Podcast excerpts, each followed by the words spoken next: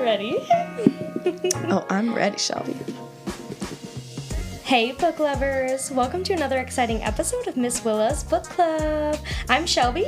And I'm Jenna. We're your hosts, and we're excited to be here with you today discussing our favorite thing books. Whether you're a fan of magical fantasy realms or a hopeless romantic, we have the perfect book recommendations for you. So grab your bookmarks and get cozy because each episode we'll be discussing viral books on BookTok and Bookstagram. And don't forget that drink of the episode.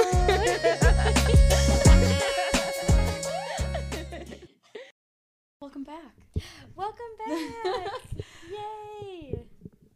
So, Unravel Me, book two of the Shatter Me series. Yes. You rated book one three stars. I gave it a three flat. what did you think of book two? Um, book two, I thought was definitely better. I if I gave Shatter Me a three, I gave Unravel Me a four. So Wow, I thought it was a a, good lot jump. better. Yeah. But I also feel like sometimes I feel that way with sequels. Yeah. Because you, You know the already know the characters. Yeah. Yeah. You definitely get a liked it. little more into the story. Mm-hmm. Yeah, I feel like uh, it definitely went up for me. It went from a 325 to a 375. you only gave it for a point seven. yeah, it went up it went up a little bit, but it was it still It's had to grow on me a little bit. Yeah. But Again, I feel like sequels are just like that though. Mhm. So it's it gets better as the sequel goes on, I think. definitely Yay. definitely does. But when we pick up in this book, so we're officially in the compound, right? That Kenji has brought us into. Isn't that where we pick up in this book? That is where we pick up. And so at the be- very beginning, she's been there for three weeks. mm, mm-hmm. Yep. And so it kind of just starts out with like, this is what life has been like when we're at the compound now. Right.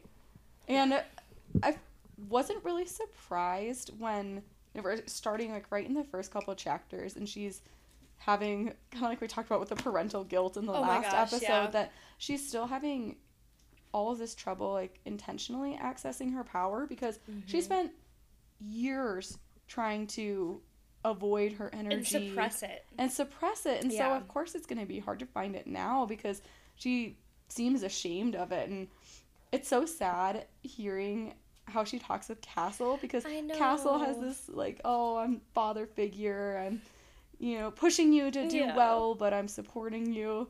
And she just gets so flustered and so hmm upset that she's not. That she can't like move forward with it. yeah. I It know. me I really thought it was really sad. So if you guys hear a noise in the background, That would be the those are the puppies. and she looks like a little contortionist. She's Maybe- so funny. Maybe we need to introduce the doggies and I some know. of our pictures too. Oh, I would love that. Yeah. Everybody loves doggies. Books, dogs, and coffee. Right? Nothing I love more than books, dogs, and coffee. so while we're on the topic a little bit, we've got a drink hmm. here. Oh yeah. Why don't you tell us about our beverage since you're the bartender? All right. So we have got coconut vodka. You have to try it. Don't knock it until you try it.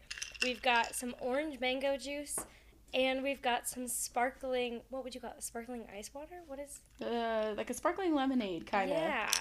And it is freaking delicious. It's really good. I And feel like I I'm on a beach. I know it feels like you're on a beach, and because it is so damn hot here in Denver, Mm. We are very excited to have a cold drink today. Yes, yes. Deviating from the wine a little bit. Mm-hmm. Mm, Good for a hot day. good for a hot day. You know what's funny? I something I haven't noticed, but since these books are away, a nobody drinks, do they? Like oh the my whole gosh.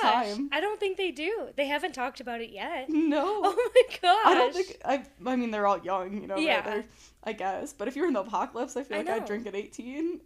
Well, then you think about it too. Like Serpent and the Wings is also YA, isn't it? Yeah, but isn't Or is she that, like, like, 20 or between? some, 21? I mean, I think, it's she's YA. nineteen. But, Hmm. But then they go I to the age up bar. I, I just across the board, if any book that I'm reading, I pretty much age up, especially with female characters, like Yeah. at least five years. Same. I like, them oh, think you're like they're my 17. age. Oh, you're 22. You're Yeah. you're 19. Oh, you're 24. Yeah. Like it just. We're just a little too far removed at this point. Eh, well, they don't act like they're 17. Well, actually, she kind of does. Okay, But. she 100%. She 100% does. She is one of the even still, I still think that she is one of the whiniest characters. Oh my god. And I know it gets a little bit better, but oh my god, sometimes it just drives me. Yeah. I think she's just still feeling sad for herself in the beginning here. Yeah. Which, again, kind of like I said last time, I understand she's had some trauma. People got to do what they got to do to get over trauma, but I always hate. I'm, um, I'm a big fan, or not a fan of the miscommunication trope, and I'm not a fan of the constantly pushing away all the people that are trying to help you, even Yeah. friends. Like even if you don't realize it, it's like she's like, Mhm. I'm gonna do it on my own. I'm not gonna let anybody help me. hmm Yeah. But you know who she does want to let help her Oh in the beginning God. here? Who? Adam. oh my god. I grew Oh, so tired. Adam. Oh my gosh, Adam, take Oh off my my, clothes, Adam. I have 17 me. years to make up for it. I want to feel everything. Ew. Yeah, sorry, It's- Juliette. I was not having that. no, even while it's happening, I am just not not a huge fan of it. Yeah. Yeah. Although I did like, because I think that we called out in the last book too that we noticed that um Juliette always says how hot Adam was, like physically hot, Yeah. not not uh like like attractive, but like warm. hot. And so when they're you know making out and getting hot and heavy in the very beginning of the book, Mhm. and she says it again, he's so hot, his skin is so hot, and I think I've already said that, but I can't quite remember. And You think you would remember, right? well, teenage hormones, man. We talked about it last time. Like Oh if that was teenage hormones, I feel like this is just like reminds me of, like backseat makeouts or something. you Yeah, know? absolutely. Like trying to find the ones one spot that you can hide in secret and hook Oh. up with your high school boyfriend. Yeah, it's like they were doing that like the whole first half of the book, basically. But did you catch in when they were doing that makeout and uh he pulls back and like he pulls back and bangs his head on the Mhm. wall and he was like flinches after she reaches for him after that. Did you I did you peg that? hundred percent caught it Yeah. because I I tagged it and I don't remember. Was that in the very beginning of the? Yeah. Oh yes, because I even have it tabbed and I said, "What the hell happened? Did he just get hurt?" Yeah. Well, and I I had marked it too and I said he had to have felt it with three exclamation points. Yes, he had he had to have. He had to have. Yeah. Adam basically gets hurt from her touch, which is the first time at this point that we he's even made a like any instance of like, hey, I'm affected by this. But she doesn't realize that at the time. No. And it, it's supposed to be a subtle suggestion. I think we Yeah. just both were looking for it. I know. I was like, all right, when's the shoe gonna drop with Adam? Yeah. when is this gonna happen? And so it's clear, even beyond just that interaction, he's been acting off for like the whole beginning of the book. He's been doing something with Castle, trying to figure out if he has some energy in the same way that she does. And Mhm. I don't know. It just it, it's clear he's going through something. He doesn't want to tell her about it. He- He's like, no, I can be strong. on page 23 Mhm. he has no reason to feel unsure about me or around me and i don't want to know why he's looking at me like something is wrong Mhm. and i was like oh boy i knew this wasn't gonna last right. but yeah and then did you notice that after she said on 23 uh, like something is wrong now she starts second guessing herself and Mm-hmm. now the writing style goes back to like her insecure writing style I did. Yeah, with all the cross outs and Mhm. she kind of stumbles a little bit more and yeah, I did notice that actually cuz she cut, does go back and forth a little bit, especially in this book of feeling a little bit more confident and sounding a little bit more normal, but Mhm. I th- I think most of this book she still is really struggling just to accept who she is and yeah I don't know. And it's funny because when I was thinking back, like while I was reading it, reading it, I thought like I was still really annoyed with Juliette. Me too. I was like, why aren't you actually giving people a chance? Like, why aren't Mhm. you, why aren't you like trying to make friends and trying to do things? But then it's like I think about it again, and I'm like, ooh, think about everything she's been through. Think about Right. like all Except- of her years. I I get that, but it is so different cuz she's in a compound specifically for people like her. Yeah, Like the rest of her life, she's been the oddball and she's stuck out more. And now she's in a place where there's a lot of other people like her. I don't know. yeah. So I know that I should be nice about it, but she still annoyed me a little bit on that. But you know who didn't? Kenji. Oh my god, he stays the best throughout the entire. I loved him just. book. We said at the end of book one too how much we loved him. Loved him now too because uh, even though she's not making an effort, he does. Like He he, does, the whole rearranges time. his schedule. He like makes this whole point to basically say you need more than just Adam in your life. Like Adam can't be everything to you. Yeah. You need to have friends. You need to feel confident in yourself. I loved that. I really loved that. I loved that he was kind of there for her when nobody else was. Mm-hmm. I thought that was really sweet. And I just love their banter too. Oh my gosh, their banter is so funny. funny. Because it's like you would be with an actual friend. It's not like. I don't know. He's kind of the only person that actually treats her like a friend. Yeah. And it it. reinforces that girls and guys can be friends platonically. Yes. Even though he's always joking about hitting on her, he Oh doesn't gosh. actually mean it. They're No. like genuinely just friends. Yeah. And I love it. He's always like, "You're so hot, you're so hot," and then she kind of starts to like joke around with him too. hmm I yeah, I loved it. But my favorite is like how much he always is calling out how like gross uh, Adam and her are. They're constantly like, oh, oh my god, you're next to me. I need to be touching you. Oh, I can't think about anything else now. And he literally goes, like, "You guys are disgusting. You know that, right?" Cause he's so funny. He is All of his little his little one line phrases are just like they Mhm. crack me up. I know they were funny. Oh. But- and it like brings a little bit of normalcy back to her life too. Hmm that she can Oh, just I be friends it. and just be a person. Yeah. And so she, you know, Kenji makes a point. He starts. He's like, I'm gonna start eating my meals with you, like especially breakfast. Like Mhm. it's not just gonna be Adam. You're gonna hang out. But then, while they're all having breakfast together, Castle walks up, and Oh. Castle, he starts kind of mentioning that Adam's been running these tests, and he's like, you know, maybe, Mhm. maybe we should do it with Juliette. And Adam shuts it down so fast. He's like, absolutely not. And he just keeps avoiding and keeps not answering Juliette when she's Mhm. asking She's what's like, going what, on. What's your power? Like, what is it? What are we doing? What are the tests? And he Castle specifically says he wants to test Juliette on non-living things, Mhm. which I thought was like, why non-living things? Like, why would you think she would have a difference on something like if she can do other things? Well, because they already know she's punched through the wall and done whatever else, right? Yeah, Didn't she do something else too? They don't know why. So I guess that yeah, Yeah, that but so a that's why they want to test on non-living things, right? Because she's already proven that she can do something Yeah. to inanimate objects. Yeah. And so they want to figure out what it is. And it seems like a That's it. safer way for her to explore her power. Absolutely. It was sad to see just from like Adam's perspective because they were so excited about each other that it was like, oh, oh. Well, and it's sad because she felt so excited to finally be able, and even if he was just a body, which I still f- feel that way that he was just the first available one. Yeah, oh yeah, but- same. But she was getting something that she's never gotten to experience before, Yeah. and immediately she tries to be the bigger person, and she's like, I, "He will not touch me. I will not allow him to touch me. Never again."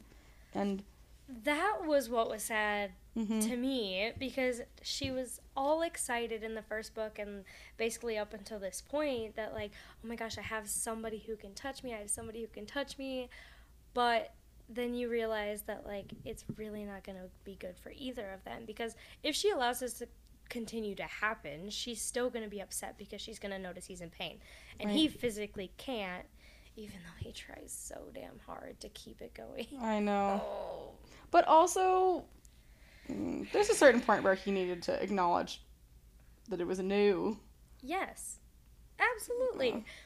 But he doesn't. He doesn't know, but he's trying. But you know what? She's in it, and at least in the Mhm. beginning, here she's in it. And he's she's trying to pull away, but he's not really letting it. And yeah.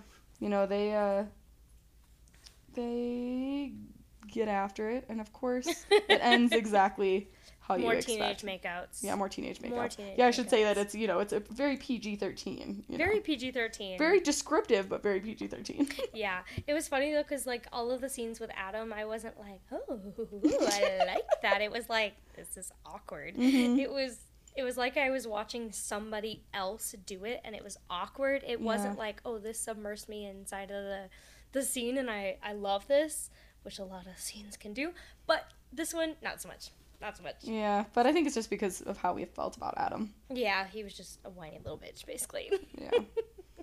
But immediately afterwards, Juliette kind of retracts in any progress she had made, like you said, with her mental Yeah. health, and she's doing her, I don't know, kind of neurotic behaviors, counting things and uh, like rethinking thoughts and Yeah. I don't know, just really questioning who she is Oh, because what happened and- when they were making out was basically he his guard was almost completely let down because they were having like quite the intimate moment and she he goes juliette i i can't and i fall to my knees screaming screaming like i've never screamed in my entire life adam is in the medical wing Mhm. and so she had basically like really really hurt him Mhm. and he's in there for days. yeah And yeah it made me so the line that made me the most sad one of the you know crossed out lines when she goes my parents were right to get rid of me i was like oh god i ha- poor yes juliette I know that was so sad because could you imagine putting those two together as like those were similar situations that were Mhm. clearly so different, but it was so sad. I couldn't imagine ever feeling like my parents thought like that. But i did hate a little bit it made me hate juliette a little that immediately after she's like oh well adam can't touch me and then within like 10 pages Uh-huh. she's like well you know the one person who ever dared to touch me well one of two i find myself thinking of warner too much i'm like damn girl I know. that happened quick. It was immediate. It was literally almost immediate where Oh, she was like, next. "What about Warner though? There was two people that can touch me. One's down. Okay, Warner's here." I had the same exact yes notion. I was like, "That was so fast." yes i did not like that about Julia. it really made me dislike her a little bit in that moment and Well, especially because, uh, yeah, that that hasn't happened yet. But Yeah. And I mean, she's at least, and she even says on the next page that she's like kind of recognizing that there are maybe some ways that their lives were similar, just in that they, you know, grew up with the tough love kind of parents, or you know, maybe in a in a tough position. And so, like, I understand. I Yes. I I get it, but I did feel like it was really fast. it was really fast. But the speech that she had about him, she goes, and this is what I've learned. I know that he's a tortured soul who, like me, never grew up with the warmth of friendship or love or peaceful coexistence. I know that his father is the leader of the reestablishment and applauds his son's murders instead of condemning them. And I know that Warner has no idea what it's like to be normal. Neither do I. He spent his life fighting, blah, blah, blah. She basically goes on and on and on for an entire page Yeah.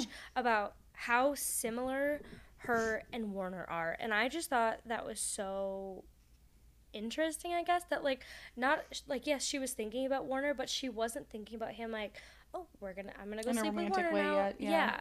It was like, oh wow, we're actually really similar. Kindred and like spirits. Yeah. yeah. Yeah, I did, and that's why I say I, I get it, but I was still unhappy with how Oh, quickly she flipped the 100%. switch. It 'cause I felt like that was rude. Immediately. For how much she's still at this point is trying to be like, oh my god, I love Adam, I'm obsessed with Adam. Yes, Like, it's like you're okay, obsessed with Adam, but like, okay, this entire series, you've been also thinking about Warner. So, Mhm. well, and Mm. then I didn't real well, obviously, because they haven't really talked about it up to this point, but like, they're like going out kind of frequently and like Mhm. going and getting supplies and Stealing making sure stuff. things are okay, stealing stuff. I thought that was really cool imagery with like, we've got a team and this is what we're gonna do. It felt like kind of like a spy movie. yeah, yeah, for sure. I liked that a lot. I don't know why in my mind I, I was still very much though uh, picturing like sorry picturing like the Dauntless from a Divergent movie. Oh where my they're all like you know gosh. black and they think they're so cool and they're jumping off the train and But that's totally what it was like too. A hundred percent like the like wow we're so cool. We're That's so cool. Look at totally what, what, I do. pictured though was like just imagine that one scene of Dauntless of like all of them like yeah jumping off the train like onto the roof. That's that was basically what I had in my brain. And then like the stare at the camera moment, like yeah, I know that was cool. right. But then so they're they're basically going. They've they've been like, again, secret mission, right? And I'm trying to get to the secret tunnel. I love it. So they're she's basically just looking at the outside and she's like there's so much to see, there's so much to observe, so much I've never been exposed to before. I dare to lift my head and the wind grabs me by the throat. Warner is standing not 20 feet away from me. He looks immaculate. Ah! His suit is tailor made and closely fitted to his form, and she goes on and on and on about his description in like pretty big detail. Yeah. And then she goes, because Warner is beautiful in ways that even Adam isn't. Oh, wow. Already doing the comparison. I know. To me, that was crazy. I was like, oh, okay, cool. You're already. That was quick. It was another wow. That was quick moment. Yeah. I mean, she had already always had fascination with Warner, Yeah. but as soon as it's clear that Adam can't just touch her, then Yeah. I feel like she starts thinking about Warner a lot more. Yes. And so, fast forward a little bit, she's going on and on and on about who Warner is, and now she's actually seeing like a little bit more of his potential. And she goes, Warner's crouched, crouched on the ground, feeding something to a dog with his good hand. The animal's quivering, bony body is huddled inside of Warner's open coat, shivering as its stubby limbs try to find warmth after being frozen for so long. The dog wags its tail hard, pulling back to look at Warner in the eye, only to plow into the warmth of his jacket again. I hear Warner laugh. That scene to me was just like, Turning point. yeah. We love a dog lover here. Absolutely. It Yes. like made me like him. Yeah. When it shows you that he's compassionate when people aren't watching because he's Right. over in a corner where no one Nobody else he thinks no one else is seeing him while he's doing Mhm. this and so this is sort of supposed to be our impression of who he is when no one's watching. Yeah, which like to me speaks so much more than like when people are actually watching. But then you Mhm. see like he does have this softer side and he sees the okay, if you love puppies, like you're automatically a good person in my eyes. So it's like as soon as I saw that I was like, "Oh, okay, maybe he's not so bad. Right. Maybe he's going to have this like big turnaround moment." So Right. And I he um I sees her. He sees her briefly while she's Mhm. standing there and just admiring him, Ah. but somebody grabs her. And it's Kenji. And so Kenji immediately turns her invisible and is like, What the heck do you think you were doing? But he is able to project onto her and keep her invisible too. And so she's not really sure like if he really saw if Warner really saw her or not, but Mhm. she thinks that he did. And Yeah. so uh you know, Kenji had come back cuz he's been watching her and you know, making sure that she was doing what she was supposed to do, which Yeah. she was not. Nope. But he's like, "You know what? You're going to keep up." Well, and then okay, I wrote that that it was freaking brutal what he says because she was like, "What? I do take this seriously," and he goes, "Bullshit! All you do is sit around and think about your feelings. You've got problems. Boo freaking who? Your parents hate you, and it's so hard, but you have to wear gloves for the rest of your life because you kill people when you touch them." And he goes on about like snapping her out of it and how she doesn't have actual problems and she's living like a king. I was like, oh damn, like it was harsh. Yeah, it was some tough love for sure. And maybe even beyond tough love. Yeah, I felt like part of me is like, okay, there's tough love, but like that was that was a little brutal for my liking. But I feel like she really needed that to turn around though, because she was just moping. She was just Yeah. moping and moping, and he's like, "You got to knock it off. Yeah. Everybody's life is tough, and you need to get over yourself." And so I don't know. I, I kind of felt like she needed it. I I felt like she needed it, but part of me is like I'm also at this point I was actually starting to see that Kenji has his own issues too. Right. And up to this point, I was like, oh, like Kenji's just there for everybody else. He's the goofball. Happy, He's the lucky. yeah. And I felt like here he's like, you want to see some real problems, and I started Right. really thinking about like how he's been living, hmm and so that kind of turned my eyes a little bit away from Juliette, and also started to see Kenji a little differently Mm-hmm. too. When I think after this point too, when she starts trying to invest more time in people, she also recognizes more often like, oh, Kenji's having a hard time, or oh, Kenji looks like he's struggling, or oh, it must be so hard to always be the one Yeah. laughing. I don't know. Yeah. And again, it's like humor. Humor is definitely a defense mechanism, Mm-hmm. which we all use.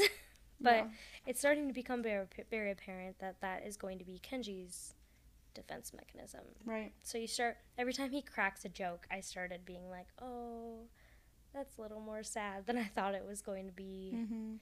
Because it's during this mission when she really acknowledges how important Kenji is for the whole group and for the whole compound and anti reestablishment. I don't know. What they, I don't remember if they call themselves something, but Oh yeah, I don't remember the name for Omega it either. Point. That's oh, I'm looking Omega for, Point.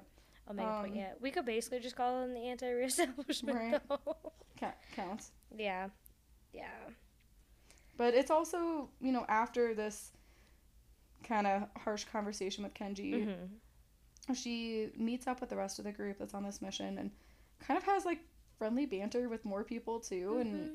she seems like she tries a little harder to insert herself in the conversation and they're like what she speaks but then they're really inclusive and that's i think when it was a good reminder that everybody else was maybe more open to getting to know her than she thought they were like Mhm. she's saying oh yeah moms are gonna pull their kids away and nobody wants to talk Everybody's to me. scared of me. but i think that was just her being an unreliable narrator and Yeah. saying that that's what her interpretation of their behavior was because everyone that she talks to is always so welcoming to her yeah. and even like ian says you know oh you remember to speak when we get back to the point maybe you should join us for lunch sometime we can fill you in like they're I thought that was really sweet. yeah I, I think it was a little bit of a turning point for her though Mhm. talking to kenji and that's why i think he kind of needed to be that harsh Yeah. because i think she needed that to really have kind of a kick in the butt Yeah. you know, Yeah, turn sometimes around that's really good. So Kenji is back with uh, Juliette now after she's run away crying from Adam, and uh, they're trying to work on harnessing her energy again. Yeah. And it's when she also acknowledges that the adrenaline, when that takes over, that that's she says once that crazy feeling takes over, it needs an outlet. I have to touch something. I have to release it. And so it's the first time that I think she's reflecting a little more clearly on what her body is telling her when she's using her energy and Yeah. then it's the first time that i don't know I, I think she's a little more like successful in really trying to think of how to apply it Absolutely. And so I thought that that was a really good realization. Well, and then the fact that she felt comfortable enough to talk about it with Kenji too yeah was another big factor. And I so I really liked that as well. She was like, "Hey, this is how I'm feeling. This is what this feels like." hmm Yeah, I really liked that a lot. and so she kind of has a bonding moment with kenji too as he talks about his experience of uh, turning invisible for the first time and how that goes and he i don't know it's i think it just it kind of opened the floodgates a little bit Yeah. for that that level of comfort for them together but then i laughed also really hard when he said that she had severe mental constipation I know. Kenji and his little wit- witty things, like throughout this entire book, Kenji just has me freaking laughing. Laughing. Their sarcastic banter, his jokes, like to me, he was just so freaking funny. yeah I just loved it. he is funny Oh, but you know what he helps her and she breaks that brick she crumbles it and it is gone Oh, I love so proud that. Because she was like, oh, like this, you mean? Yeah. she just did it. I know, and then it's like so casual Yeah. after weeks of trying. Exactly, because I think now she's actually starting to realize, like throughout this entire time, they've been talking about like, oh, my emotions take a really big part in this, and so now she's actually starting to like harness the emotions, and instead of being afraid of it, she's actually trying to work on it, and she's like, oh wow. That was really easy. Like, I didn't realize I had this much strength. I didn't realize I was able to do this with this much ease. So I thought that was really, really cool. Mm-hmm. I agree. I loved it. But then it did also crack me up when she compares herself to a Venus flytrap. Oh my gosh. I know. I was like, huh? Oh man. So then, to your point, Castle calls everybody up to the, his office in the middle of the night. mhm. In the in the middle of the night. And he has some very interesting information. We learn that Warner's father, the supreme commander of the reestablishment, has now arrived at Sector 45. They really want Juliette. Oh, just to talk, you know. They just want to talk with her. But you're just glazing over the fact that Warner's father is the supreme commander. Yes. Like this, you know, super high ruler or whatever that is like very much in charge. And so it kind of apparently family business. Yeah, which like who knew? I'm confused. Who's the supreme commander? Castle's gaze rests on me. Warner's father. Oh. Mm. yeah. Did you also notice the difference between how they described Castle's office versus how they described Warner's facility? No, enlighten me. So, I guess I just noticed a really big difference because if you remember when Juliette is walking around all of Warner's rooms and things when she was first kind of kidnapped by him, she is so uncomfortable with the extravagance there. Oh, And as she walks into Castle's office, she says his office is nothing more than a room with a few bookcases and a simple table that doubles as a workstation. Everything is made of recycled metal, and his desk looks like it used to be a pickup truck. And it just, it, it kind of Yeah. was like another good reminder, I think, that Omega Point is really trying to do better in spreading the wealth for the people or Yeah. doing better for the people and up until this point I, I was still not really sure what to think of Castle or Omega Point if I Mhm. really trusted that they were as good as they said they were. Yeah. And I think that was one of the small indicators that I had that maybe they really were genuinely trying, you know? Right. Like maybe they really were just genuinely that mm. good. Right, and I loved that they were generally generally like trying to be better as a people. But something else that I really noticed is that the way that they describe Castle in general at this point is how scatterbrained that he Yes. is, and he can't keep things straight, and he like his de- everything was messy, and so immediately I was like, oh my god, this is their leader. This is who is leading them into this new kind of world. Like, yes, they have the best of intentions, but like, are they really going to be able to like play it out the way that they think that they're going to. So I this is when I started to have doubts about Castle and Mm. Omega Point. Mm, see, I think I I had the opposite. I think that was the point where I started Mm, being like, "Oh, maybe they can really do this." really? Yeah. Oh, That's that's, funny. funny. That's when I started. Uh, Doubting We all knew that her going to Sector 45 for whatever reason was going to be bad. But like I still at this point thought that they were going to have a future, but like Castle probably wasn't going to be the best leader of it because of how scatterbrained and stuff that they said he Mm. was. And like this wasn't the first time they had said it. Mm. And so I just started noticing, like, hmm, he's making mistakes. He's like, doesn't know how to organize. And like, to me, good leaders need to be super organized. And so, yeah. Mm. And so Adam, you know, is hearing that Juliette is supposed to be going and basically being bait to try and pull them in. Yeah. And he is not having it. No. She was basically supposed to be the distraction, is what they think that she was going to be. And so, yeah, Adam is super upset. He's like, don't we have anyone who can do something crazy enough to throw everything off to give us an advantage? And he's like, you are out of your mind. Yeah. Yeah. But then it's interesting because I even made a note, hmm like as they're all still talking. This is before they've left Omega Point or anything, and um, you know, basically she's saying that she'll go and she's agreeing to it, and Castle is proud, and Mhm. you know everybody else is maybe kind of upset, but she goes and I realize. Uh, this is probably what I'm meant to do. This is exactly why I'm here. Maybe I'm supposed to die. But I wrote in the corners, I'm like, maybe will she just choose Warner at the meetup? Because I, I kind of questioned that Mhm. too. She's already had uh, just all these questions over him, and all of a sudden, when he's just there and available, I was like wondering if she would just choose him, like actively choose to leave Omega Point and leave to go to him. Yeah, I was. Part of me was like, when is she gonna leave Omega Point? Because she clearly like she doesn't fit in. She's Mhm. already uncomfortable, and then at this point, to me, it was like maybe it's an out. Maybe it's an out for her to go meet Warner's father. Yeah. But another part of me was like, oh, Warner's not gonna be there. Like this is just gonna be like a business plot. Like a meeting where he can, I don't.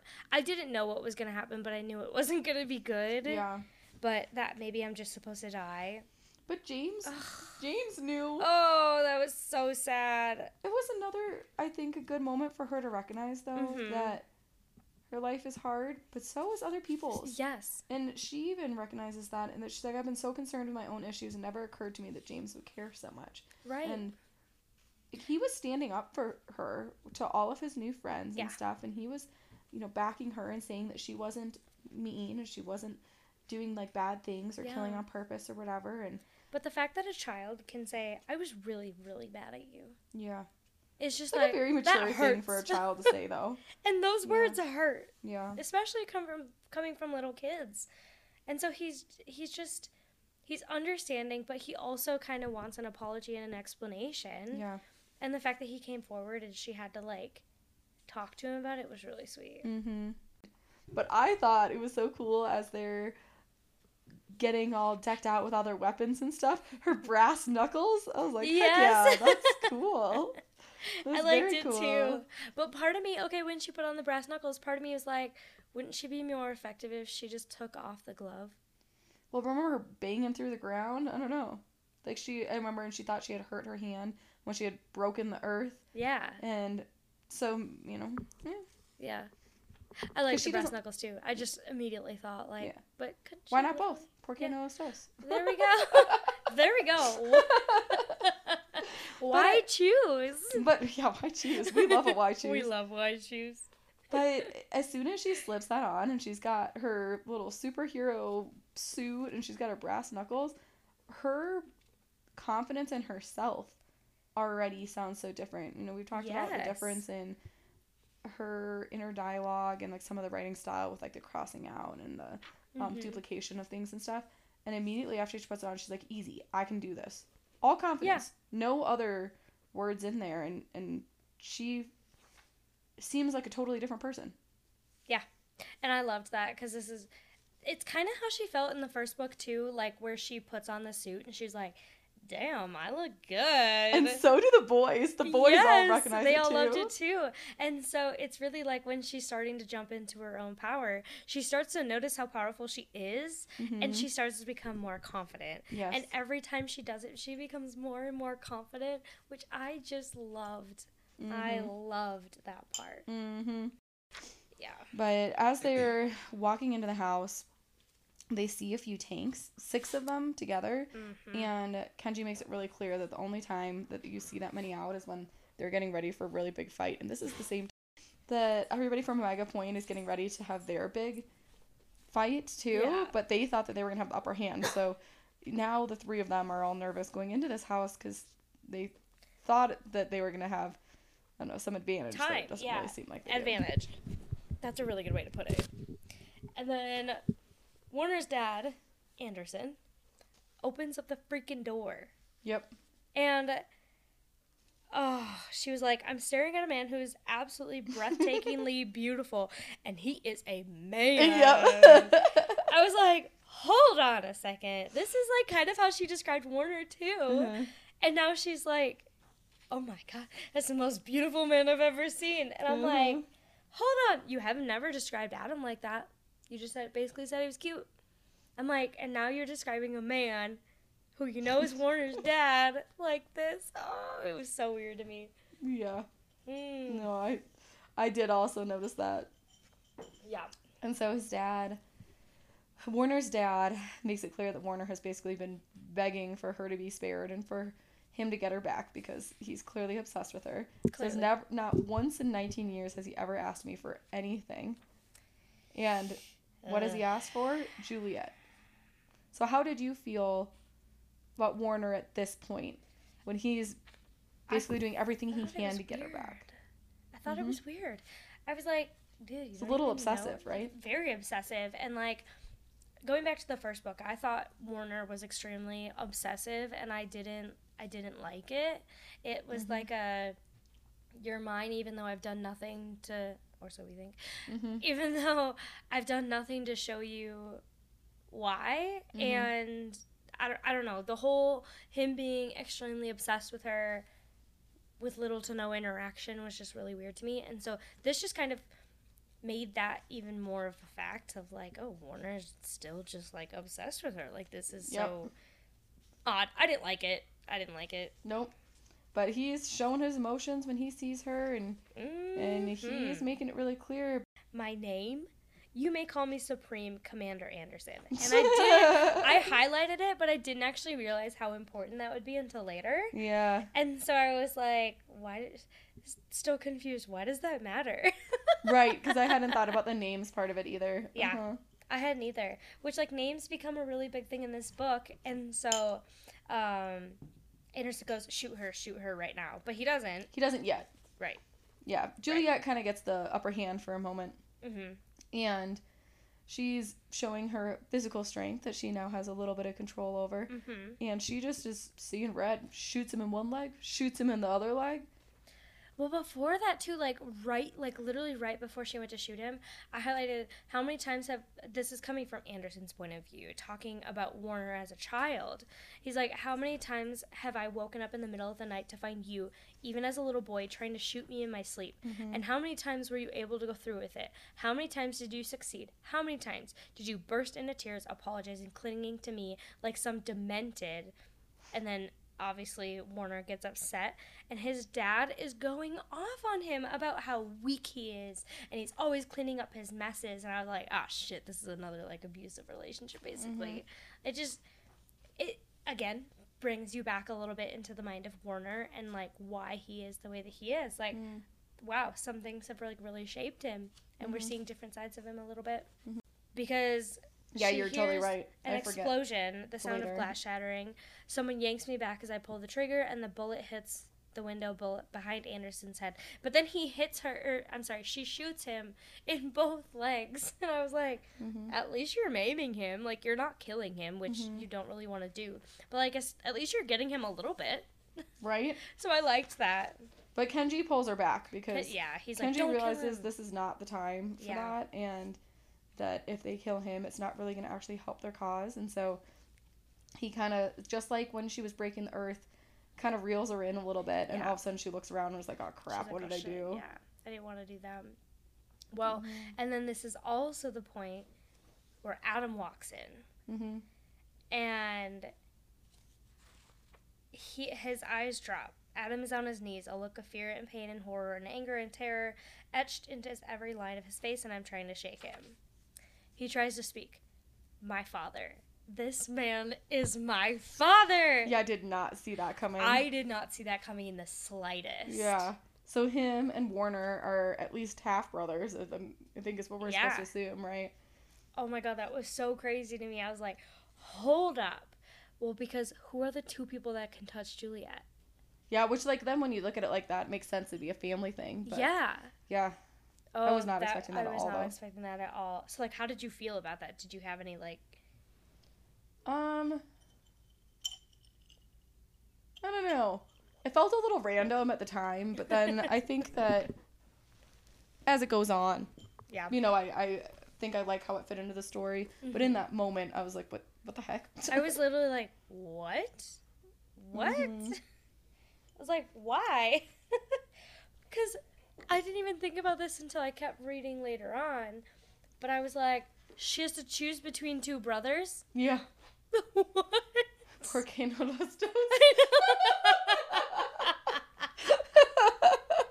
We're just gonna turn this into a quick why choose. You're like, I need to Just read some fan fiction here.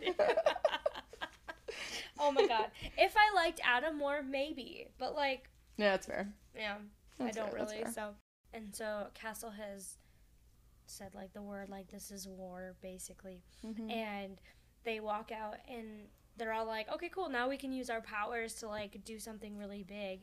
And she says, I shatter what's left of this earth. Mhm. I was like, wow, all right, okay. Like you're you're learning quickly, Juliette. Mhm. That was very interesting to me. Um, and then they find this random tank.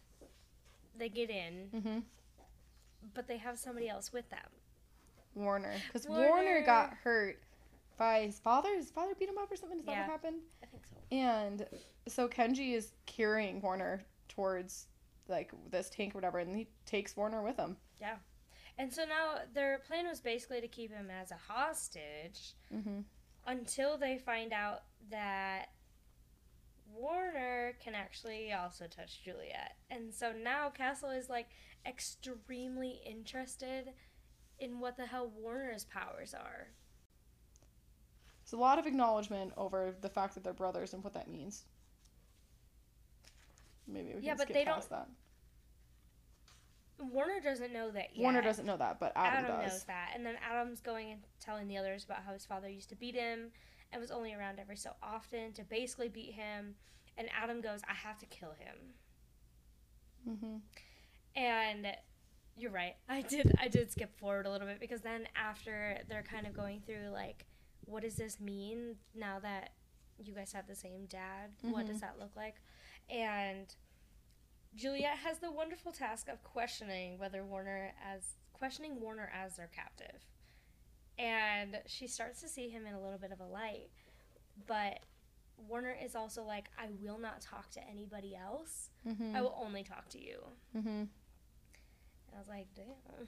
But he's not even talking to her about what she wants to know. He's just basically trying to get to know her, and he's keeps throwing her diary in her face basically and saying, "Oh well, I've Oh, read yeah. this so many times and I've read all of your thoughts," and Mm-hmm. so she feels so like violated and Yeah.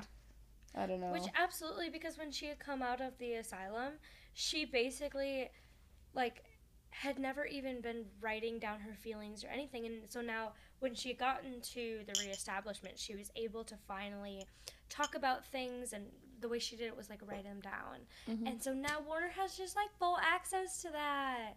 And he kept being like, oh, just, like, memorized a bunch of pieces of the book mm-hmm. and would just outright just talk about it. Yeah, and she says, "I can only imagine how pathetic and lonely and desperate I must appear to him," which also was a sign of like, well, do you care? Do you care what he thinks of you? Because it sure seems like it. It sure does seem like it. She's like, "Oh, I hope he doesn't. I hope he doesn't think differently of me because he read this." Yeah, yeah, I thought that was really interesting. but I did like at least when he acknowledges that when she, so she's clearly upset, you know, about him having the diary and everything, and she she wants it back, Mm-hmm. but he does apologize for kissing her. Yes. he thought that she wanted that and when he like he I don't know I think it was a good recognition of like I thought that I, I thought that we were on the same page and that was like really bad of me and Yeah. he apologizes for it which I appreciated I loved. Again, you're seeing a little bit different because at this point you had not heard him apologize about anything. mm-hmm. And so the fact that he was apologizing to some that, something that was like I don't even know if Juliette had really realized what that meant at the time. But now she's like, "Oh wait, yeah, you're right. I really didn't like that." Mm-hmm. He's not apologizing for having the notebook. He's not apologizing for other things. He apologized for kissing her because he knew she didn't want it. Mm-hmm. But he didn't know that at the time. Mm-hmm. So yeah, I thought that was but in this whole conversation you know when after she's still in his cell room Mhm. with him um, it's also the first time he calls her love Oh, Which I thought was how do you feel about that? I, I always think that's a cute nickname Oh, you think that's a cute nickname? you don't like it No, I don't. I think that. It made me immediately give him a British accent. like I feel like that's what I hear when I hear someone be like called love. You know, I don't know. Like makes me think of like Lucifer or something. Ooh. Well, no, okay, but, but you know what I mean. Yes. Like no, imagine like that that saying. confidence Yeah. saying love. Mhm. I I think it's cute. I guess we just have so we have some friends who constantly call their significant others love, and we kind of like goof around about it a little bit. Oh. And so to me, it's like a Cringe. it's a little bit of a cringe. I understand he's trying to be like sweet and nice and everything, but like sometimes when like pet names and nicknames are overused, they lose their luster for me a little bit. So Mhm. yeah. Do you have any like, pet names for your your significant other? I call him G. G. Yeah, Gianni G. Babe. I think Babe I is use babe a lot also. use. I feel like I also use my love. Do you? Oh, yeah. That's cute. I feel Oh, like I you- also call my friends my love. So Yeah. it's just my nickname for everyone that That's I love. That's cute. Okay, so it, like it meant more to you. That's really sweet. Oh, But it so oh, I did hate that it rolled into yet another time because I think this is this is when we start to see a little bit of a split of how Warner treats Juliette and how Adam treats Juliette. And yes. Juliette has said time and time again to Adam now since since that one experience where she knew that she was hurting him, she she has said we can't do this, like I don't want that or uh, this shouldn't be what happens Right. anymore. And he keeps being like I refuse to believe that this is the end of us. Not if you still love me and it, she just feels so uncomfortable because she now is She's building this no. relationship with Warner and Warner is making things even worse, of course. But Absolutely. And this is the point, right, where uh, she confirms to Castle that Warner really can touch her. Yeah. And so they're just absolutely shocked. And they're like, this changes everything because Mhm. Warner's one of us. Mm-hmm. And so Castle's like, understandably pretty upset. He's like, why didn't you say anything? Why didn't you report this information? This is important for us to know. And she says because she didn't want Adam to know. Mm-hmm. Which, like, okay, to me, I thought this was kind of dumb, honestly. I was like, I understand you don't want him to know, but, like, you've already told him you don't, Don't want to be, with him. And so. And she's I- stuck to her guns pretty pretty Yes. firmly too. Absolutely, she has. And so I was like, this is kind of like, this has beat its own drum too many times Mhm. at this point. So, hmm yeah, I didn't absolutely love that. But even Castle recognizes that Warner is in love with Juliette, kind of Oh, before yeah. Juliette's willing to hear it. Mm-hmm. Yeah, he's like, I don't envy this. I can Mhm. see now why this might be uncomfortable for you. hmm Yeah, I thought this was really interesting. But she does, in fact, go back to where Warner is in his Mhm. little room. And she sees him sleeping and, like, vulnerable and kind of has another moment of just staring at him and assessing him and, and Mhm. thinking about how she might feel about him versus how she feels felt about Adam. Right. And we learn that he has just one tattoo on his back. There, the it's the word ignite. Yeah. I loved that, Yeah. especially because of the chat. or the, next book. Yes. yeah. so I was like, "Oh, ignite!" Like I already had the the third book, and so I already knew what it was called. And I was like, "Wow, ignite! That's that's awesome!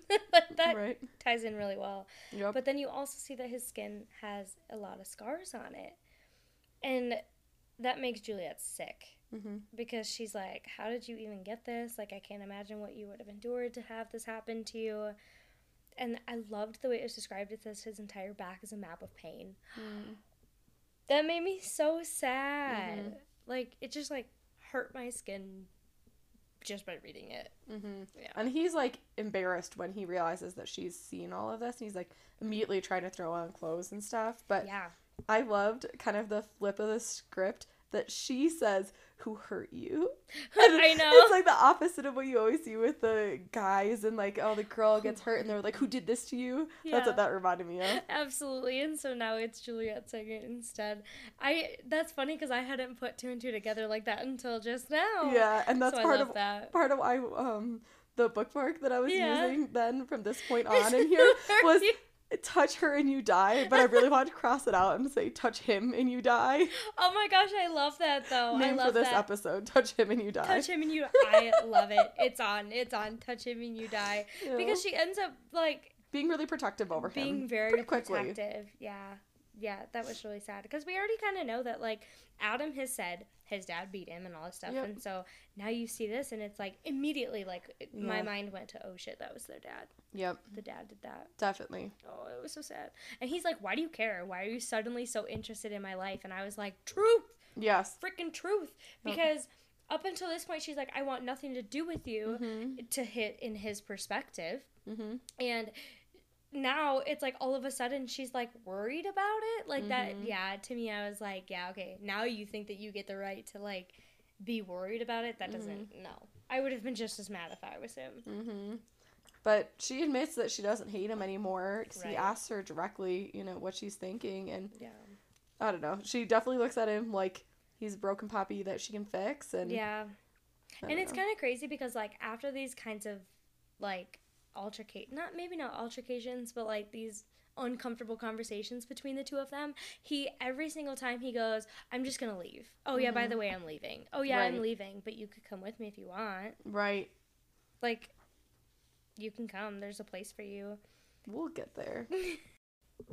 Oh, I thought it was interesting too because part of why she seems to be part of why she seems to be so immediately comfortable with uh, Warner is even though she feels like there was an invasion of privacy from him reading her journal, she also feels like she Mm. can just be comfortable talking to him because he already knows everything about her and yeah all of her thoughts. And it made me wonder if Adam read it also and was having the same reaction, if she'd feel the same way about that. Because at first, you know, she loved Adam because Adam was the first one to touch her. Yeah. Adam was the first one who was nice. And now she's saying, oh, I love uh, Warner now. Or not love. I Mhm. don't hate. And I'm very intrigued by Warner yeah now because. he's very she's very interested in him Yeah, because he knows everything about me because he's seen the inner parts of my soul through this journal. Right. So it just made me wonder oh. how do you think Oh. Adam would react if he read her journal?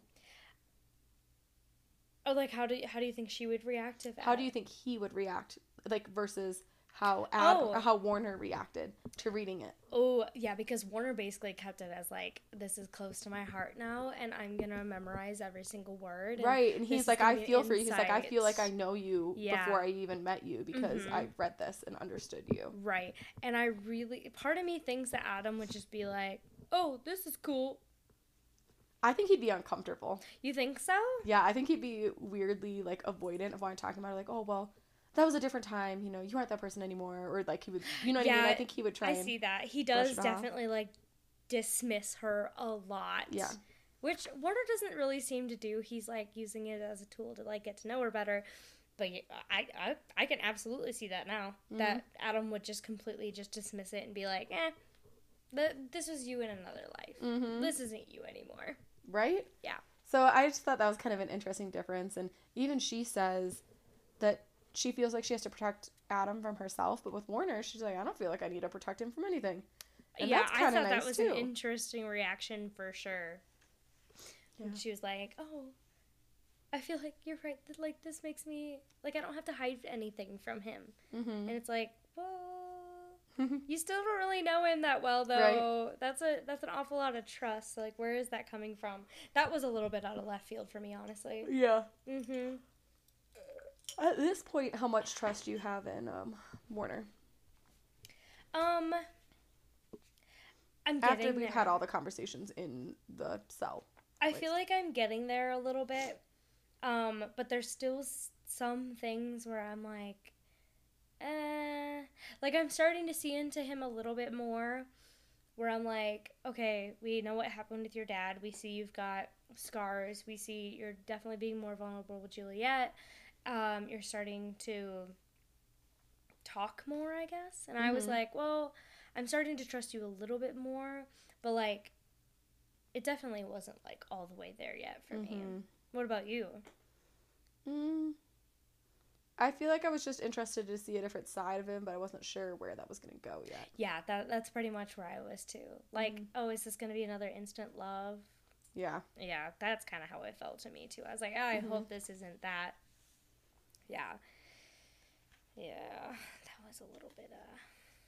Yeah. So they kind of having a little bit of an extended moment. They're looking at his tattoos, you know. and then they find that he's got this ring. Mm-hmm. Yeah, so now he's being more vulnerable. He won't really tell her what the ring is about, but she's seeing his tattoos and she's they're basically just like spending time together, but at this point not being very physical. Right.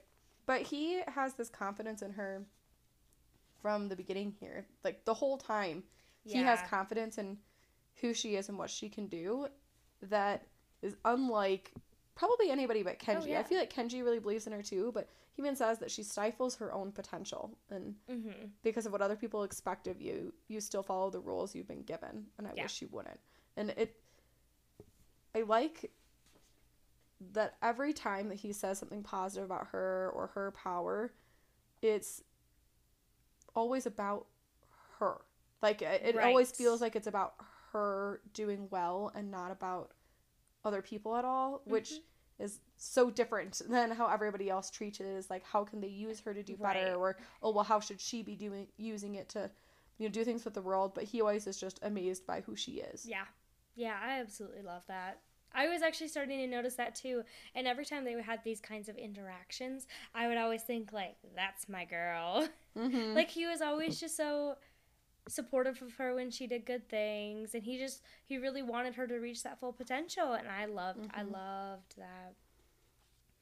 Yeah, I really loved that. yeah. Well, and it just it was nice. I think it made me look at him differently to Yeah, have him so, clearly see so much of himself in what he was reading. Yeah.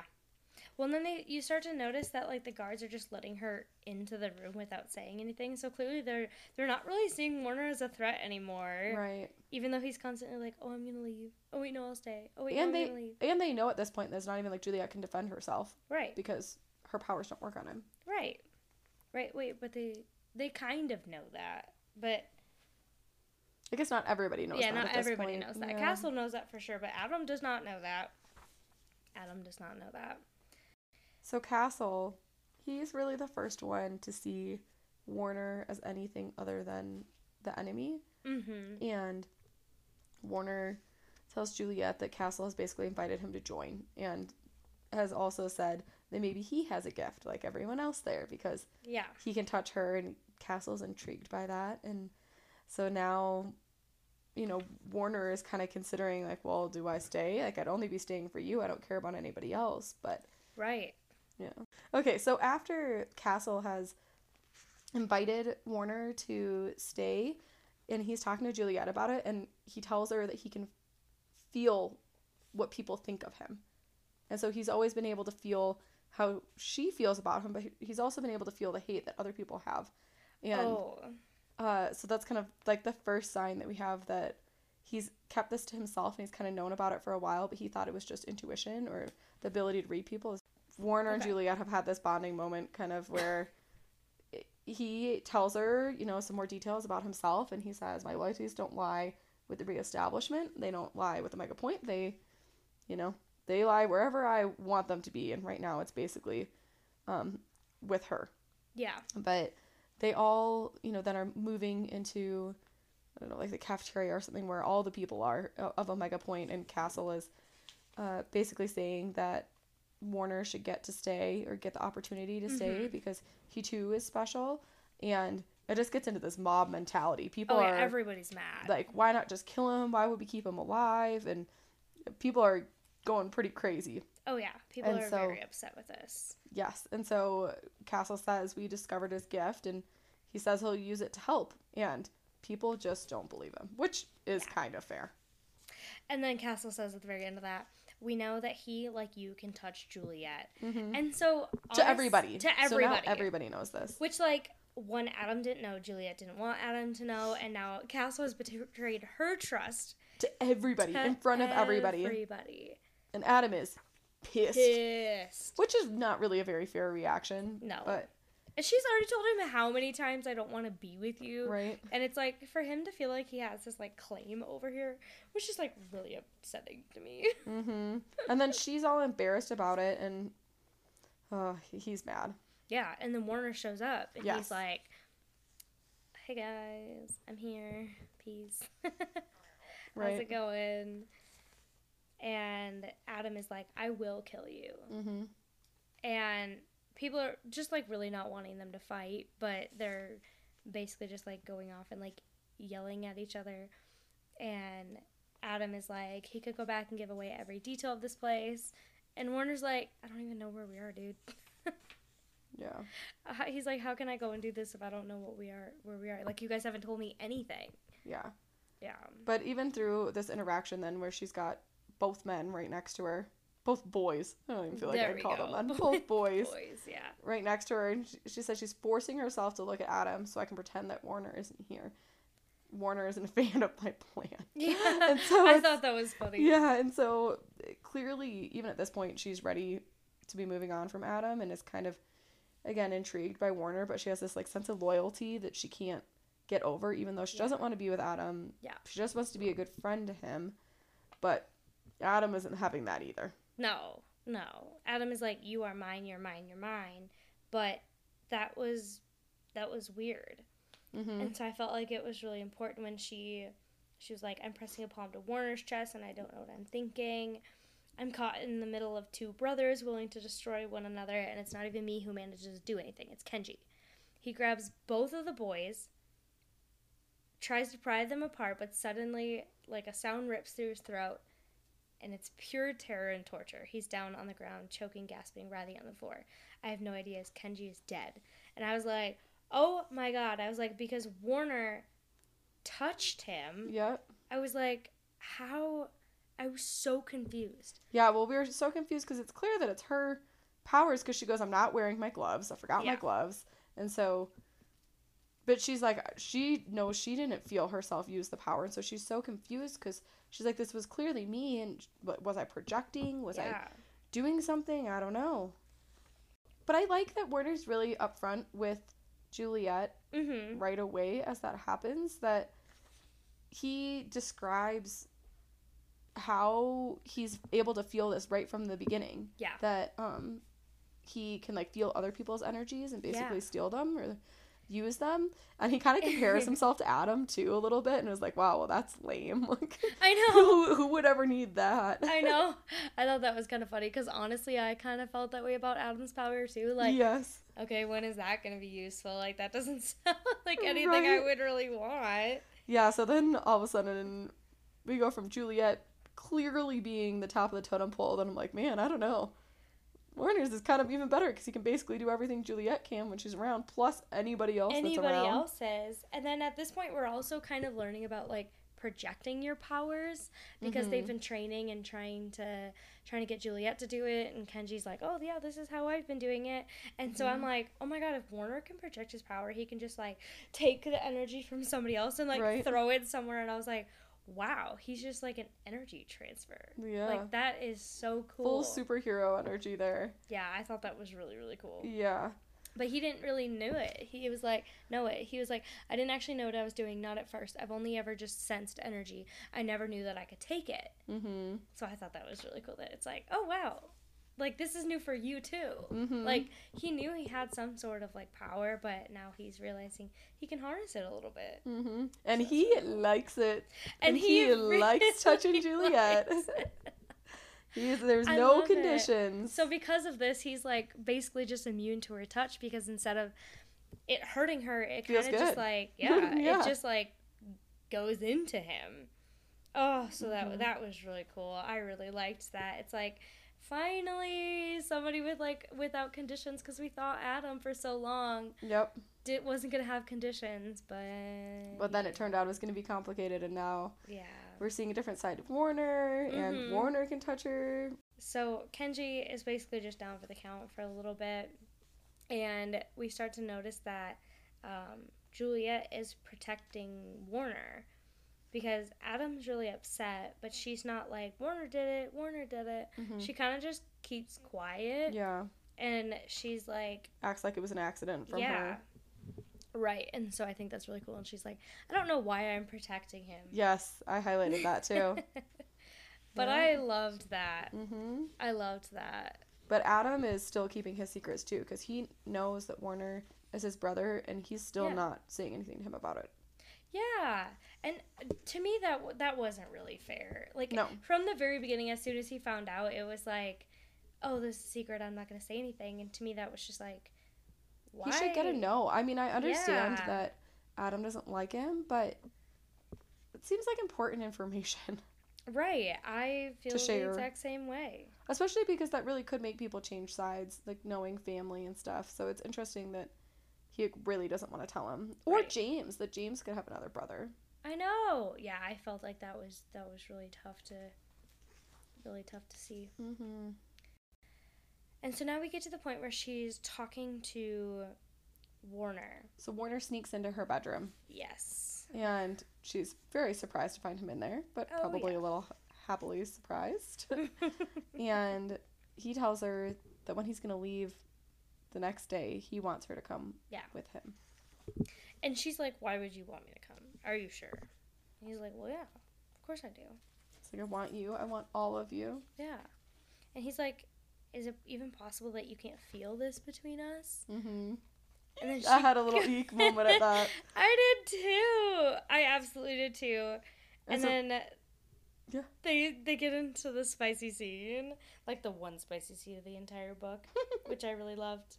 And it's just it's them making out, but it's I loved hearing it from her perspective on like this is what I'm feeling and I'm happy and I'm excited Mhm. and wow, like touching, but it's not He's whispering sweet nothings. in her ear. Yeah, I know. because he Well, was really sweet with it. Yeah, like he goes on this whole rant about all of the things that like he appreciates about her and like not just physically, which I liked. Yeah. And yeah, so then they're having all this moment. But I loved that like as he goes and is kissing her again, he goes, Please don't shoot this for shoot me for this I know.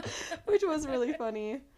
So yeah, so that was that was a very nice, I thought, uh Yeah, because scene. it wasn't like like anytime It wasn't raunchy. Right. And anytime Julia and Adam would have their spicy moments, it felt it felt kind of raunchy, but it felt kind of immature. Yeah. Like get as much as you can in the smallest amount of time that Yeah. you can. And this was like, I'm gonna take my time with this because I Yeah. want to and I want you. Yes.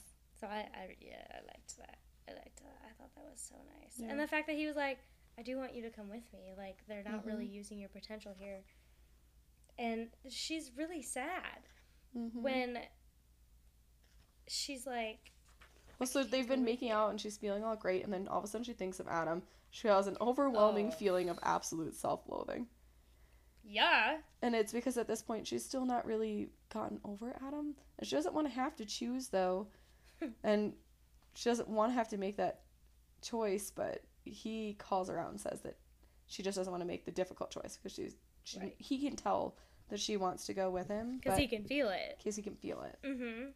And so, if you think back when we were talking about when he kissed her the first time, Mm-hmm. and now we know that he can sense feelings, Mm-hmm. she was probably just so confused because she did want it. Mm-hmm. But, like, she felt guilty because she wanted it. And Yes. to me, that was like, oh my gosh, he knew! Yep. He knew! But then after he calls her out of that, then you know they kind of are doing a little bit of back and forth, and Yeah. uh, they both say some kind of not nice things to each other. Yeah. So he's like, "All right, whatever, I'm out of here," I'm and he out leaves. of here. Yep. And then he just leaves. And she goes, he's gone forever. Well, okay, that's a little dramatic. Yeah. But. And by the next morning at breakfast, everybody realizes he's gone, and she's like, "Oh, I know something you don't know." Yeah, I know. I know. But then she just kind of keeps it to herself She for does. a while. Like, it's funny because then we kind of go back to where they're like scratching. Excuse me. They're just scratching out like some of the words. She's like, I can't focus on all the things I'm supposed to be hearing. All I can think about are the casualties and crossed out and Warner's lips on my neck, his hands on my body, the pain and passion in his eyes.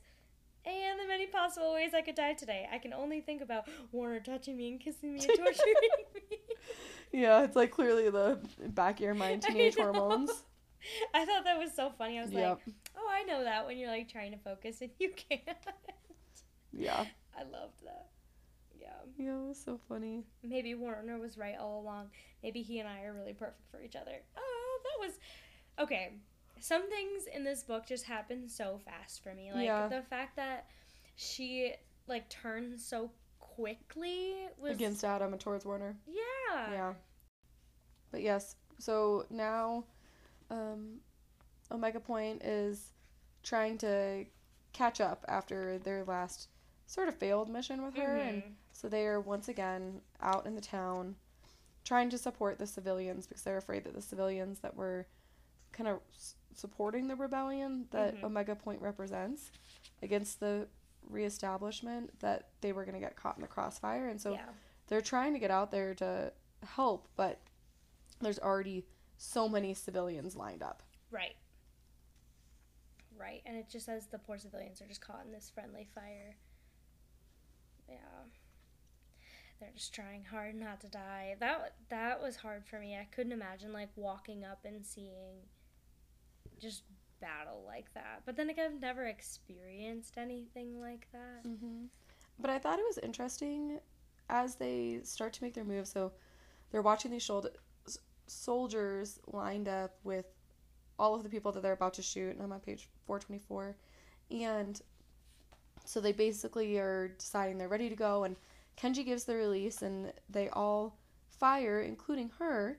And she goes, I see one find its mark in a soldier's neck, and I have no idea if it's mine. It doesn't matter now. And I just thought that was really interesting that she seems to have so much easier time shooting somebody than using her energy. Yeah. Because she hurts Even people and kills people just the same. yeah. But she's like so bothered by using her energy to kill someone. But like she doesn't mind if a gun does it. And, and maybe doesn't Mhm. mind as strong, but yeah, she seems to move on from it so fast. Right. Versus whenever she even thinks about using her energy, she's like She's like freaking all out. yeah. Yeah. So I, ju- I just thought that was really interesting that it's clearly not even as much about hurting people, but I think still just the shame that tags along with Mm-hmm. Yeah. what it is. That's a good realization to have. I didn't realize it like that, but I can absolutely see how she feels that way because every time she has used her powers, people are like, "No, no, no, don't do that, don't do that." Until Mhm. very recently, but like, she's seen guns kill people for a long time. And Mhm. Maybe that doesn't feel as direct. Maybe. Yeah. Yeah.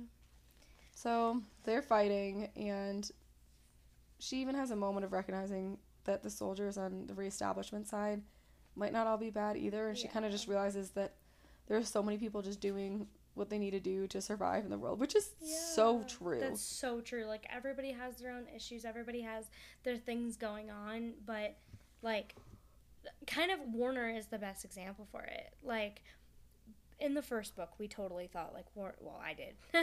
Warner's all bad. Warner is a part of the reestablishment. He's done all these terrible things, and then you start to realize, wait, there's so much more to him.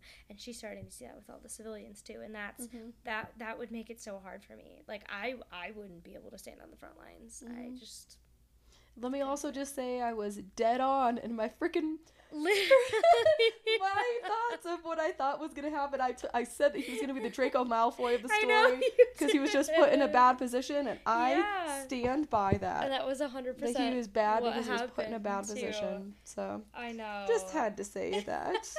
You were absolutely right with that oh, prediction. love to hear it. I So- love it. so in the chaos that is this fight, Juliette is captured. And she's like, oh, she's immediately saying like, I know I need to take off my gloves, but she can't do it. She can't Mhm. like get there fast enough to do it. Um, but then she starts to notice that they're not actually trying to kill her. They're just trying to like hold her down. And um, she's like, I don't think he's supposed to shoot me because if he wanted to, he would have done it already. And so she uses her strength and crushes his arm. And but then she tries to run and then gets captured again. And so there there's a sharp blow to her head and she's just basically unconscious and she's brought to a new location. Mm-hmm. A familiar location. Right, and she's brought to the nice house that she had recognized Mhm. when they were first trying to do the meetup. right. and- She wakes up from there and realizes that she's like gonna be clean finally for once. I know. She's like, oh, I'm gonna get a hot shower. yes. Nice. Which to So- me was so weird. Well, it was just funny that in all of that situation of like all the all these people are dying and you just saw all these crazy things. You're in a house you don't know, and your first thought is like, oh yeah, let me get in this hot water. right. I thought that was interesting that you feel that comfortable to do that. I and know. fall asleep in the I, bath. th- I was thinking like, okay, something's clearly like yeah. going on with her because there's no way. Yeah, like there's no way you're just like this comfortable enough because she just like gets into the. That was weird. She just gets in the bath and then falls asleep basically. That Yeah. was weird. And then she's in like a really comfortable bed too when she wakes up, Mhm. and she's like, "Whoa, like where am I? I'm in Mhm. someone's bedroom." hmm And she's been like dressed and stuff, and so Yeah. um, Anderson tells her that you know his wife has been there, and basically his wife has helped clean her up. Yeah, yeah, which like which I'm now realizing is maybe important for later. a hundred percent. I did not Oh, you didn't put that two and two together? No. Yeah. Okay, okay, well, we gotta talk about that Okay. later. Yeah. So, but right now, what's Mhm. happening is she's realizing that basically a woman has been cleaning her up, and Anderson says it was his wife who would be Warner's mom. Uh huh. And there are little glimpses where Juliette kind of realized that somebody has been in the room with her. And, like, I put together, like, oh wow, the mom is, like, checking in on her and seeing how she's Mhm. doing and stuff. So she's taking a little bit more care than just, like, dressing her. Mm-hmm. And I thought that was really interesting. Because then Anderson goes, Am I to understand that my love struck boy didn't tell you about his beloved mother? He didn't go on and on and on about his pathetic love for the creature that gave birth to him. Mm-hmm. And it was like, Oh, wow. And you find out she's really sick. Mm-hmm. But he does. But Anderson doesn't want to give him any of the details, and he says that yeah. Warner's gonna have to give those details himself. So do you think, do you think Anderson even cared about her? Because, like, he's keeping her up at this, like, nice house. She has basically everything she could ever want out of harm's way. But, like, then he talks about her like that. That's a good question because he does keep her around for Warner because Warner wants her there. But I feel like this may be something to talk about more in the next book. Yeah, yeah, you're right. You're absolutely right. And, yeah.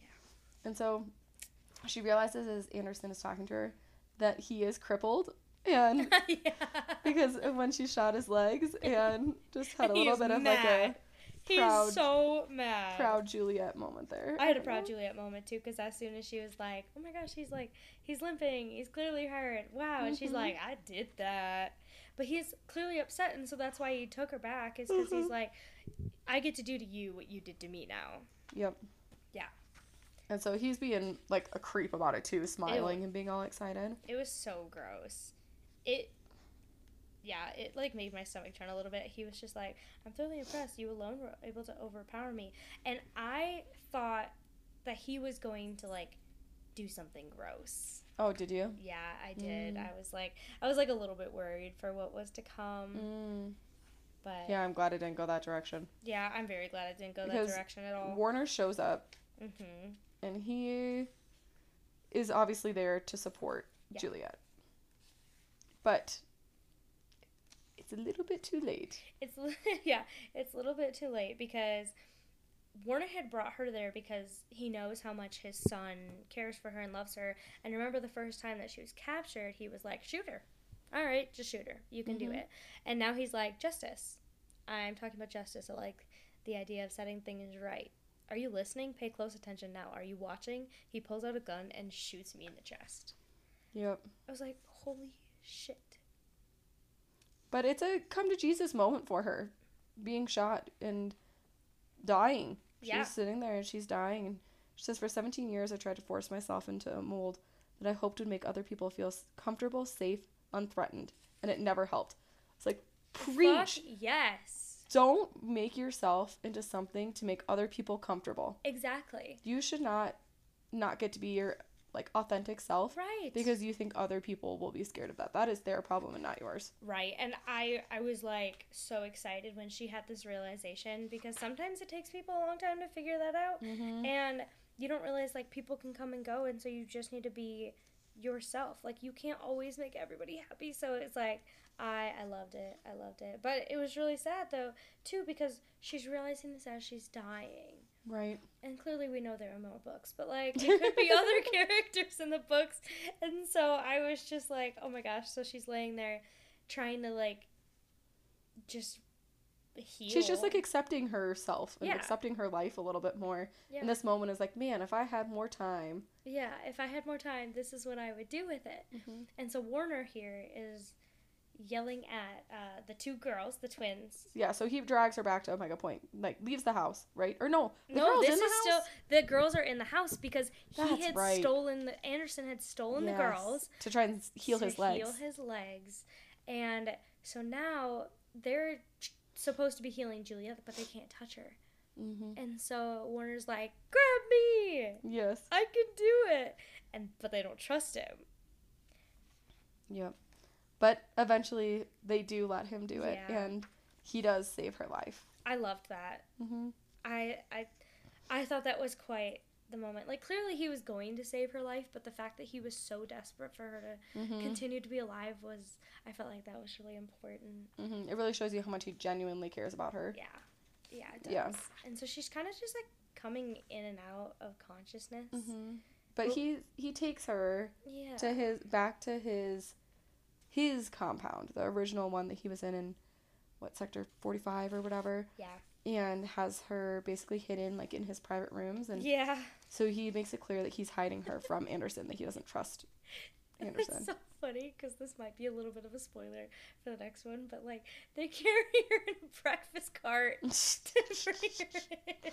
yeah, that was funny. was unconscious, and so I thought that was really funny. Um, but yeah, you're right. Like she, she wakes up and he's sleeping, and she's like, "How, how are we here?" And he's like, "Are you okay? mm-hmm. Are you okay?" But what a difference from think back the beginning of the book Mm-hmm. where she's new to Omega Point and she has no confidence in herself. Right. And then we're come to the conclusion of this book and she says, I'm amazed by how different I feel, how different I know things will be. I have so many things to do, so many scores to settle, so many Mhm. friends who need my help. Everything has changed. And it really, she really has had like a pretty big transformation over Oh, yeah. the couple months that occur through this book. Yeah. I Mhm. know, and I absolutely loved it. Like the last two lines of the book is mass chaos is in my future and I'm leaving my gloves behind. I was like, ooh. Leaving my gloves behind. I love that because we start to notice like the gloves are really just setting her back throughout some of the the different interactions that are happening. Mhm. And so when she's finally feeling comfortable enough to be like, I can do this. I I loved it. I think her growth throughout the book was what really kind of kept me going. I, I Mhm. loved it cuz some of the points were just like, yeah, this is incredibly YA. right, yeah. But it was entertaining enough it to was definitely entertaining enough and it, the series just continues to get better and Mhm. so i i liked that i liked this book better than i liked the first one definitely had some cheesy moments But it's like watching a I don't know, yeah an entertaining rom com or something, Oh, you know, 100%. where it's not that it's not necessarily quality at every point, Yeah. but it's entertainment for sure. so how now at the end how has your view of warner changed Um, I think his reaction when Juliette is dying was kind of the nail in the coffin for me in, t- in turning Mhm. around my opinion for him, uh, at least for him for her. yeah Um, and I think seeing how protective she's felt over him at some points towards the end too, oh yeah um, made me feel a little bit better about it. hmm But if we were going back to our fuck Mary kill from book ah, one, yes I between Adam, Kenji, and Warner, I think that now it would be kill Adam, fuck Warner, marry Kenji. You know what? I have the exact exact same list because Kenji is just like the sweetest. husband He's material. he's husband material, and maybe once we get to know Warner a little bit more, that'll change a little bit. Yeah. But for right this now, point, I mhm. just love Kenji. Yeah. Oh He's just man. I know that he has snapped on her a little bit, but in, in the way that I think all true friends do sometimes. exactly like in the way that she kind of needed at that moment. Mhm. So I like that. I like that a lot. Mhm. Yeah. And I liked the second half of the book, or may- maybe less than the second half, you know, maybe last third or whatever, but it's not just about her finding a new relationship with Warner. Like, there is some exploration there, but it's also Mhm. about her finding herself and her finding these relationships with her friends and Right. like even on some level her building a relationship with Castle as like a parental figure. Yeah. And so I like that she spends more time with everything else too. Yes. Like it's not just about love. Right. And I really liked that too because instead of just like jumping from one rela- relationship to another, she's like trying to figure herself out a little bit too. And I feel like that takes like a little bit le- level of a maturity that I didn't think we had seen in her before. And so I really liked that because even though she's noticing that she has these feelings for Warner, she's like, well, I can't just like jump in again. Like, Mhm. I have to actually know who you are. So what else are you reading right now, Shelby? Right now, I am reading Atlas 6 and I am really liking it. It took me a second to get into it, but I think I'm like 150 pages in and now I'm really liking it. So that's really exciting. And I'm also now over halfway through the Ashes and the Star-Cursed King, which is Serpent number 2. Mm-hmm. And I'm also really, really loving that too. So Good. Yes, I'm I'm very pleased with the books that I am currently reading. What are you currently reading? Nice. I have three books in progress right now. what are you reading? I am reading What Lies in the Woods, which is like a thriller. Okay. I'm like was that a book box one? Yeah, it Okay. was book of the month, January the month. 2023. Um, I like it so far. I think I'm I like halfway think through. I also have that book. Yeah, it's been pretty good. Well, maybe we'll have to talk about it. I know. Uh, so I'm reading that one, which I'm liking so far. Um, I'm reading uh, The Art of Gathering, How We Meet and Why It Matters. Oh, I like that. Um, so that's nonfiction. I don't know if I talked about it last time, I don't know if you did. I don't remember. but um, yeah, it's. I mean, exactly what it sounds like. It's uh, Yeah. like supposed to be talking about how to make your meetings with people more intentional. So Oh, whether cool. that be parties that you're throwing with your friends or things that you're doing at work or whatever, but Just being more yeah, how to be more intentional about curating memorable experiences for people. Okay. So well, that's I cool. that I like cool. that. And then the last one that I'm reading that I just started is Of Ashes and Crowns, which is the third book in the Darkness and Fire series. Ooh. And I don't understand how this series is not more popular. I really? Oh my gosh. Well, so I just finished of Truth and Traders, which is the second book, which I gave five stars. Yeah, yeah, Oh wow. yeah. I there Maybe we There should was only- that. there was only like when I looked today when I was adding it to my uh you know currently reading on Yeah. Goodreads, there was only 33 reviews for I'm of sorry. Ashes and what? Crowns. 33 and it's 4 4.52 stars What? is the average review for those Oh my 30 gosh. I don't know what how is the name is of the series again? the first one is Of Darkness and Fire Of Darkness and Fire. I'm gonna add that to our list. by Amber Palmer Okay. and the first one I liked but I didn't love. I think I gave it 4 stars and so I like I did really like it and it was a true 4 stars for me. Um but then like going into book 2, it was like as gut wrenching and this is a slight spoil warning for Mm-hmm. uh Throne of Glass if you haven't read that. But uh the scene with when the mask is still on and she has Oh.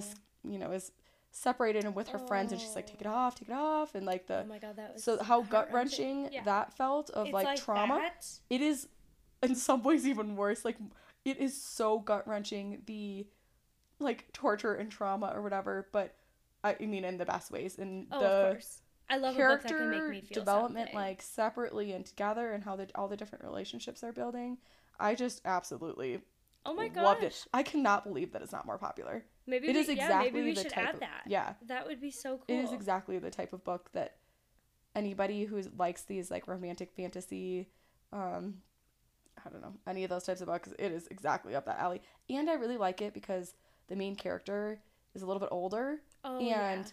is like more of a woman Yes. less of a girl and i I really like that. really really like that And I feel like, well, especially because we read a lot of YA, I Mhm. feel like sometimes diving into like something that's more like our age group, Yeah. like you you connect with it so much harder. yeah Oh my gosh. so i'll let you know how the third one is but yeah i just started of ashes and crowns and Yay. yes Oh, that So sounds awesome. and that just released i think in may so it's pretty new but pretty new. Oh, I love it.